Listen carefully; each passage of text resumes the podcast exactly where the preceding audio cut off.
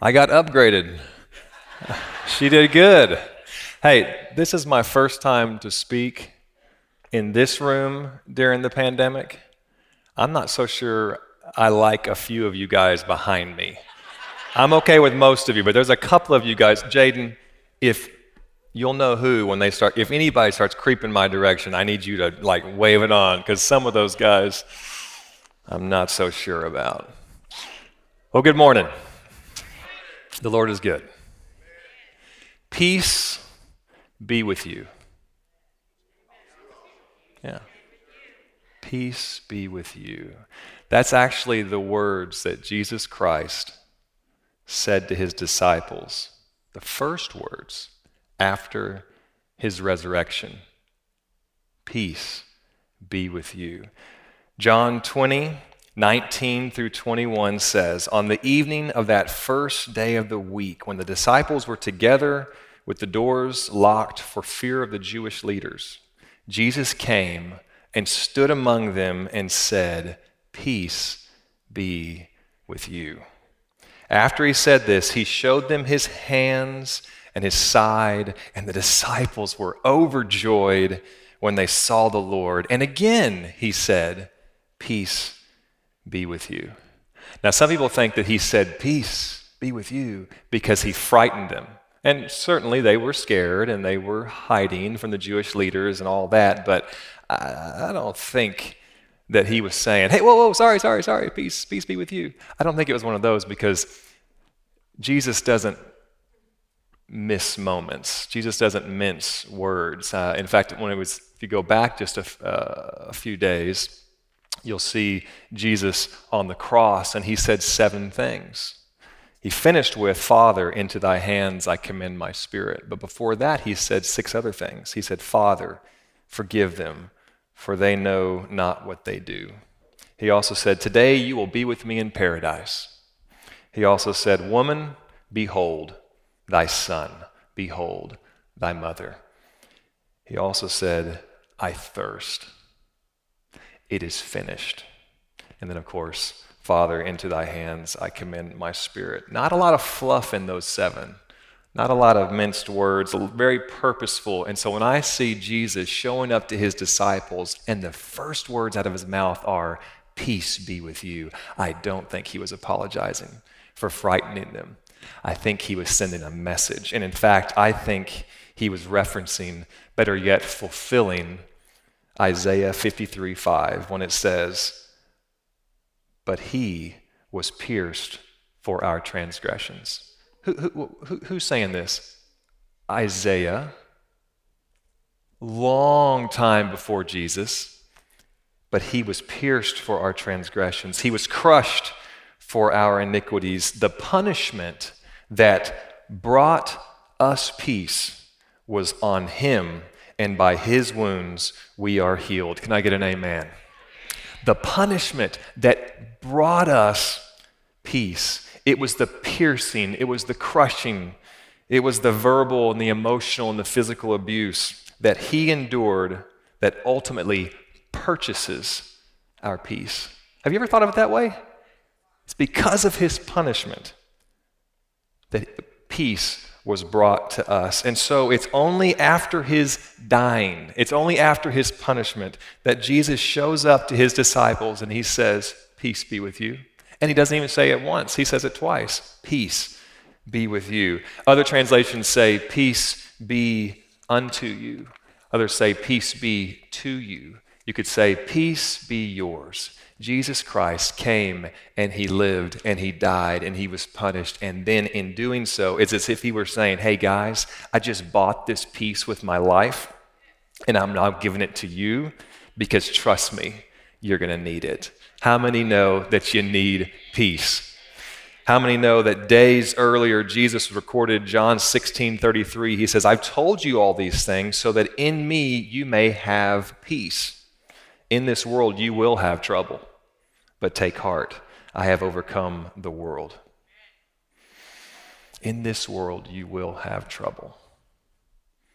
You don't have to tell that to Angelique this morning and William. They know. with the passing of their son. You don't have to tell that to Cheryl Hatfield because even though it may have been expected, how many of you know you just never are ready for death? Because as Pastor Dan has said, as Pastor Des has said many times, we're not designed for death, we're designed for life. Aren't you glad that the Lord knows our design, but because He also knows that sin entered this world and messed it all up, He's provided us with an answer. And that answer, part of that answer, is peace. And how was it purchased? By his punishment. Peace be with you. Let's pray before we get too deep into this. Lord, I am speaking on a topic that is so relevant to all of us. And yet it's also really sensitive because ideas and memories are going to float to the surface. And I definitely want to partner with you that you would bring peace and encouragement and reminders of your truth. And so, Lord, I just pray that you would lead me and uh, lead us as we hear your word. And may the truth remain. In Jesus' name, amen. All right, I want to start by looking at the word peace. Peace is a really interesting word, and it actually is not the word that Jesus used. Jesus would have said shalom. Uh, and shalom is a really rich word, really robust. I mean, just go, the meaning goes on and on and on. If you Google what does shalom mean, you're going to get lists of what shalom means. It's deep. But here's a little bit of it it means complete peace.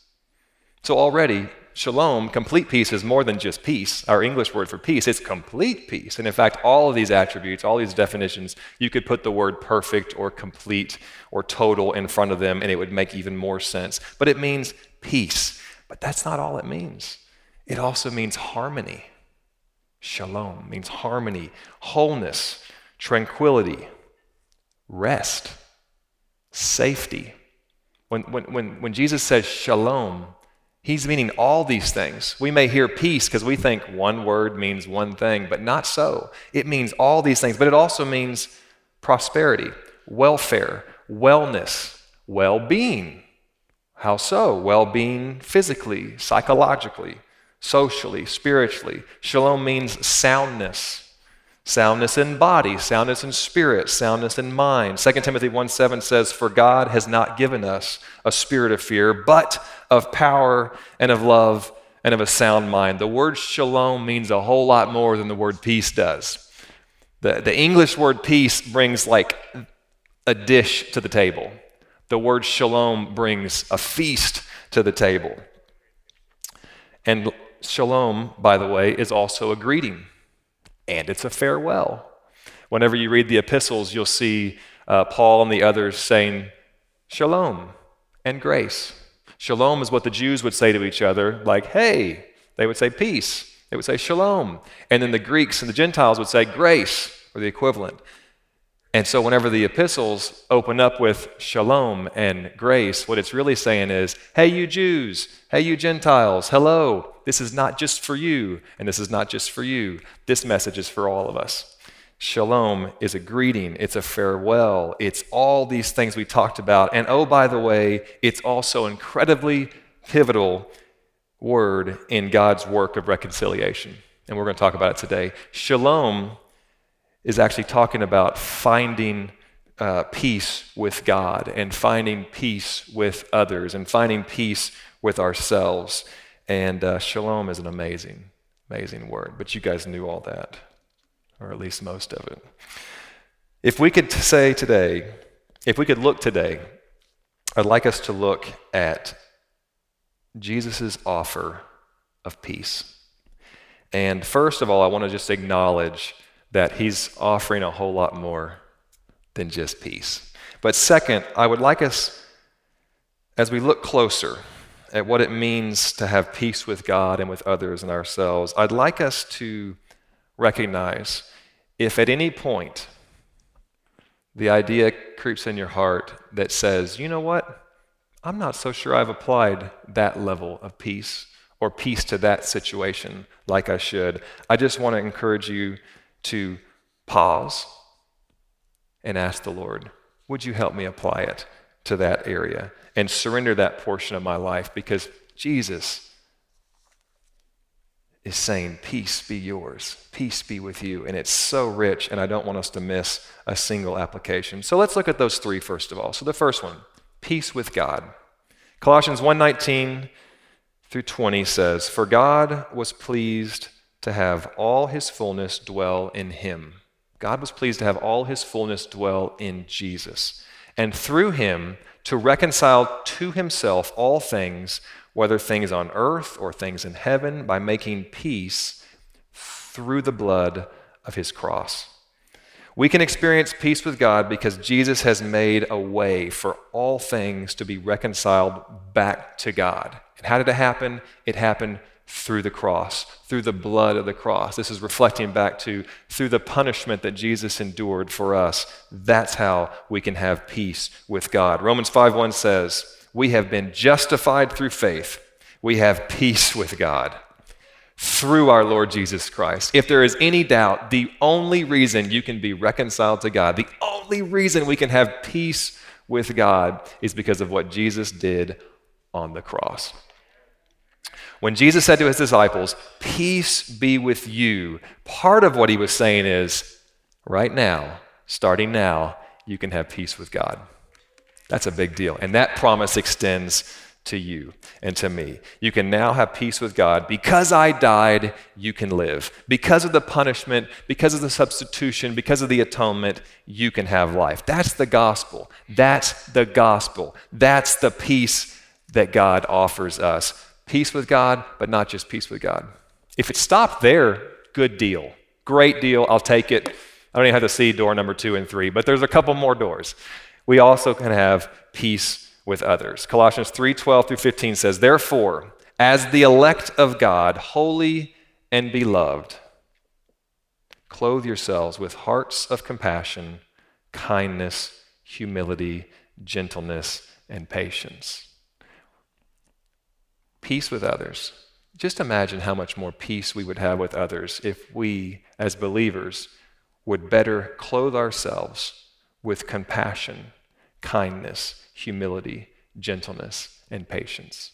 I can do a better job at that. Having said that, we are doing this.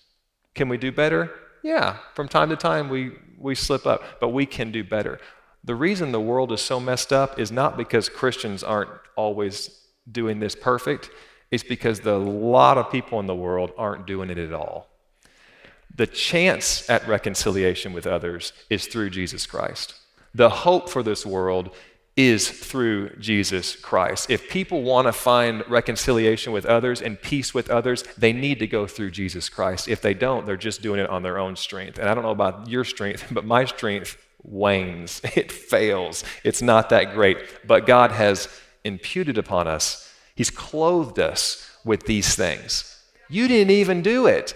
He's clothing us with it. And so when you walk into the world in humility and in love and in compassion and kindness and in gentleness and patience, this is because God has clothed you with that. And so when you walk in, just like an ambassador of Christ, you're making a statement. You're able to, to do things greater than yourself, greater than the non believer, even because of what Christ has done in you. Colossians 3.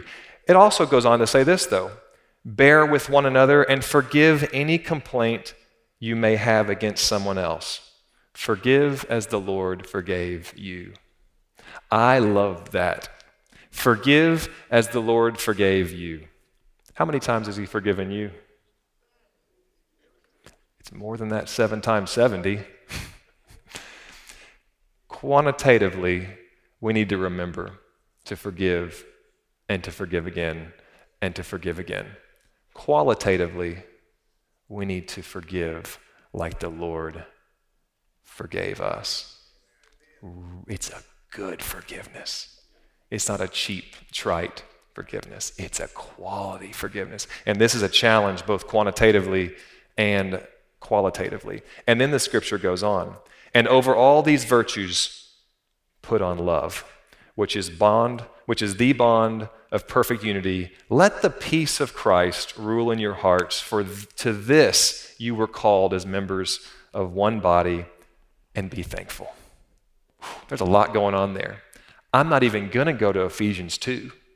Ephesians 2 11 through 22 is your homework this week. Ephesians 2 11 through 22 is an amazing look at how Jesus, through his peace, allows Christian brothers and sisters to tear down dividing walls, whether they be cultural, racial, or otherwise, and dwell together in unity, all fitting closely together like stones in God's holy temple, stacked closely upon each other through the generations, going back to the apostles, going back to the prophets, and then ultimately going back to Jesus Christ, the chief and precious cornerstone. You need to read Ephesians 11 or Ephesians 2 11 through 22 this week. If you want to have any impact in this world, if you want to have any uh, hope in bringing something of worth to the table, especially when talking about division, racial, cultural, otherwise. Read Ephesians 2 11, 22. And then when you're done,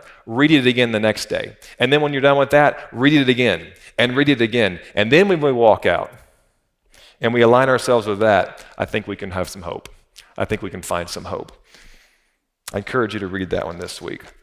You can have peace with others you can have peace with God. And then finally, when Jesus said, Peace be with you, he was also saying that you can have peace with yourself. In other words, you can have peace within yourself. That's probably the best news for some people in the room. They've captured the idea to have peace with God. And they're open to the idea to have peace with others, but peace with ourselves. That's a really hard one. You need to recognize that when Jesus says, Peace be unto you, he's saying that's peace within yourself as well. Philippians 4 4 through 7 says, Rejoice in the Lord always. I will say it again rejoice. Let your gentleness be apparent to all. The Lord is near. Be anxious for nothing, but in everything, by prayer and petition, with thanksgiving, present your requests to God, and the peace of God, which surpasses all understanding, will guard your hearts and your minds in Christ Jesus. Peace and contentment is absolutely possible for every believer in every situation, in every circumstance. That is your promise.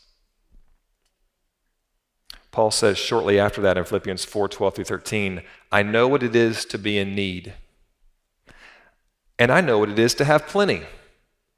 I have learned the secret of being content in any and every situation, whether well fed or hungry, whether living in plenty or in want. I can do all things through Christ who strengthens me. That's Paul's testimony. That's our testimony, no matter what comes. Because Jesus purchased our peace, we can be content and at peace, no matter what comes. Have you ever heard of Dürer's rhinoceros? Anybody? Dürer's rhinoceros. Albrecht Dürer is a German painter, printmaker. He was a theorist. He's an amazing artist. And in 1515, he drew a picture of a rhinoceros, though he had never seen a rhinoceros. He based his exquisite drawing upon descriptions that eyewitnesses had sent back from India to Portugal to King Manuel I. And today, Dürer's rhino hangs in the National Gallery of Art in Washington, D.C. And oh, coincidentally, it sold for almost a million dollars back in 2013, and it's this big. Just a little drawing, and here it is. I like the drawing. It's a cool drawing, but it's wrong. It's inaccurate. It's not completely accurate because it was based upon other people's descriptions and testimonies and not his own experience. Yes, rhinoceroses are real. I'm still wondering about those, what are those ones in the ocean with the the narwhals, I, I swore those weren't even real. I still don't believe they're real, and yet I'm pretty sure they're real. Rhinoceroses, I know, are real. Whether Albrecht ever experienced one firsthand or not, I know they're real. I just wish he had gotten to see one. It would have improved his understanding, it would have improved his art. Even more so, when it comes to peace that Jesus has purchased for us, it's real. And I want you to experience it for yourself firsthand, again and again and again. And I want you to experience it with God and with others and with yourself because it'll make you a better person. It'll make your, uh, it'll change your life. Life can be tough sometimes, and we absolutely need His peace firsthand. I'm thankful that Jesus has made a way for us to walk in peace with God and with others and with ourselves. And not just peace, but that shalom kind of peace, that rich feast kind of peace, harmony, wholeness, tranquility, safety, prosperity, welfare, wellness, well being, all those. It's amazing. Here's the takeaway if you ever find yourself lacking in a place, in an area, in a situation, peace, we need to go to the Lord and ask for it because it's already been provided because of his suffering, not because of your worth, although you have great worth, not because of your uh, intelligence or, or, or what you've done in the past. It's because of his suffering. Most of you guys know that my nephew Micah passed away on August 18th, and the funeral was this past Monday. And it was awesome. It was just a fabulous, fabulous day. And several months ago, uh, leading up to this, uh, we, we were telling stories of Micah whenever he was talking to his Nana, and he said, Nana, I believe in Jesus. Do you believe in Jesus? Now, Nana is a pastor's wife, so we all know that she believes in Jesus. And yet, Micah had found salvation. He had found Jesus. And he just wanted to make sure his Nana knew. And sharing moments like that was just so much fun just to hear these stories. Another time, uh, and this was right before he, he passed, I mean, minutes before he passed, he, could, he couldn't even lift his leg back on the table. I mean, it was just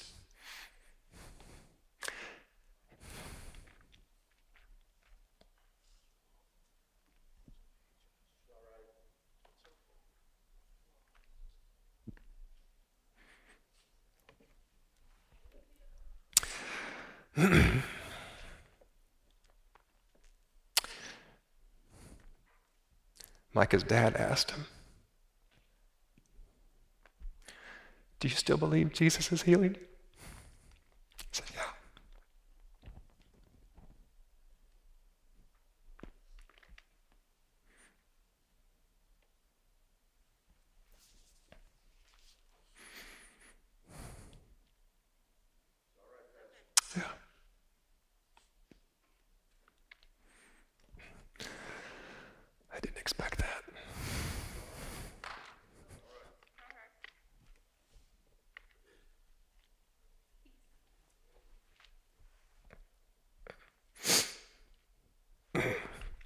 It doesn't make sense.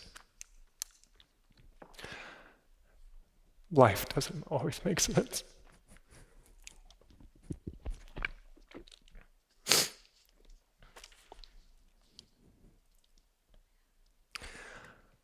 But peace surpasses all understanding.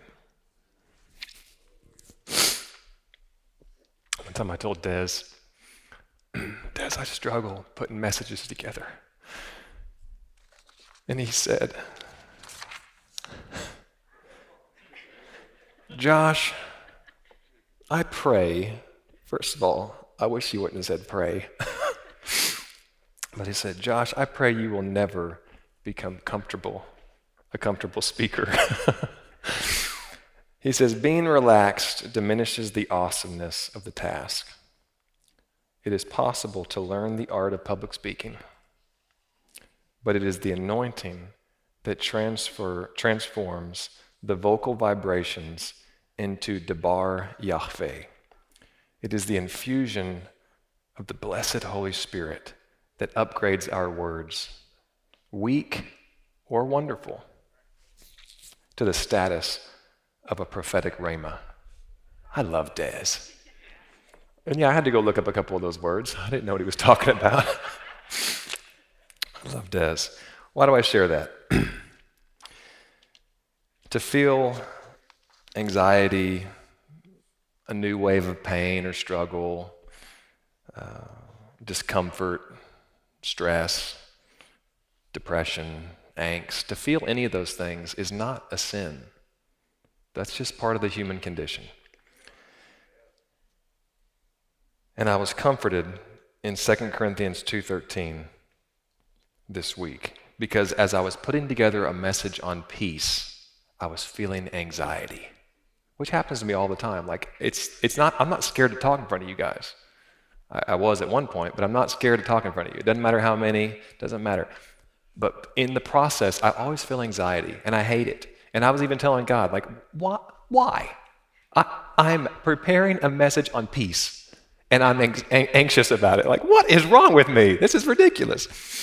And that's when the Lord reminded me to feel anxiety, to feel stress, to feel worry, to feel uh, angst, to feel hurt is the human condition.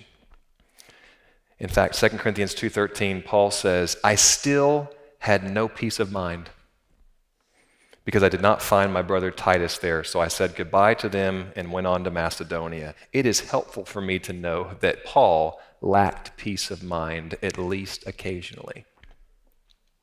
The same Paul who also said, The peace of God that surpasses all understanding. I can do all things through Christ who strengthens me. That same Paul said, I don't got no peace of mind right now. This one hurts. But he knew where to go with it.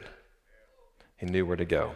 I think sometimes we misdefine peace to be a total absence of anxiety or mental stress and therefore, to have peace of mind means that we've got to be totally calm all the time, never any pain, never any worry. There's probably sitting cross legged, humming something with birds fluttering over your head. I mean, it's like that's, we misdefine it. And that's just not reality, not even for Paul, not even for Jesus. Jesus had suffering, Jesus was tempted. So it happens to everybody. because peace is not an absence of trouble, it's the presence of God with us in our trouble. So, my challenge for us today is let's, number one, let's try and better understand and embrace the peace of God, the shalom of God in our lives. And number two, if you're struggling with this one, let's reject this idea that peace means that stuff doesn't happen to you. Uh, we're promised hardships. We're promised struggles. We're also promised access to peace through it all. Amen. The goal of life is not happiness. The goal of life is not to be in pain. The goal of life is not to be, uh, or should have said, without pain. The goal of life is not to be without struggle. Nobody gets through it unscathed. The goal of life is to find Jesus in it all. And to lean on His strength and to lean on His peace and to walk in that peace. Sometimes your loved one dies. Sometimes your son loses his life. Sometimes your mother passes away. Sometimes you lose your job. Sometimes you get betrayed. That's the human condition. But fortunate for us, Jesus has embraced death so that we can embrace life. Jesus has embraced our punishment so that we could embrace his peace. And I'm convinced more than ever that even though peace is available, we've got to pick it up and apply it to every situation. It's not a salvation issue, it's a quality of life issue for the believer. We can be saved and only walk in some of the peace that Jesus has purchased for us. But we don't want that. We want to walk in all of his peace. He's come to give us life and life more abundantly. Peace with God, peace with others, peace within ourselves. all of that's available. So earlier I challenged you. If there's an area that the Holy Spirit would prompt you and say, you know what, I'm not so sure you're trusting me in that area.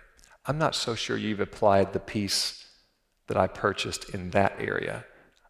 You got to stop and apply it and receive it. I want to close today by showing you a three minute uh, picture slideshow that Michael Bell uh, made for our family that we showed at the funeral. And uh, the song, particularly, that's playing behind the pictures, is pretty powerful.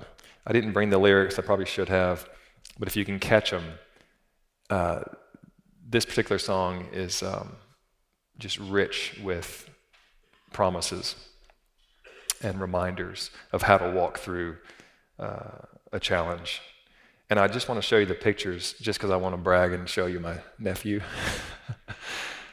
and uh, but this, it's the song that I think will potentially minister to you the most. And then Pastor Brent, if you would close us however the Lord Lord leads you to do that.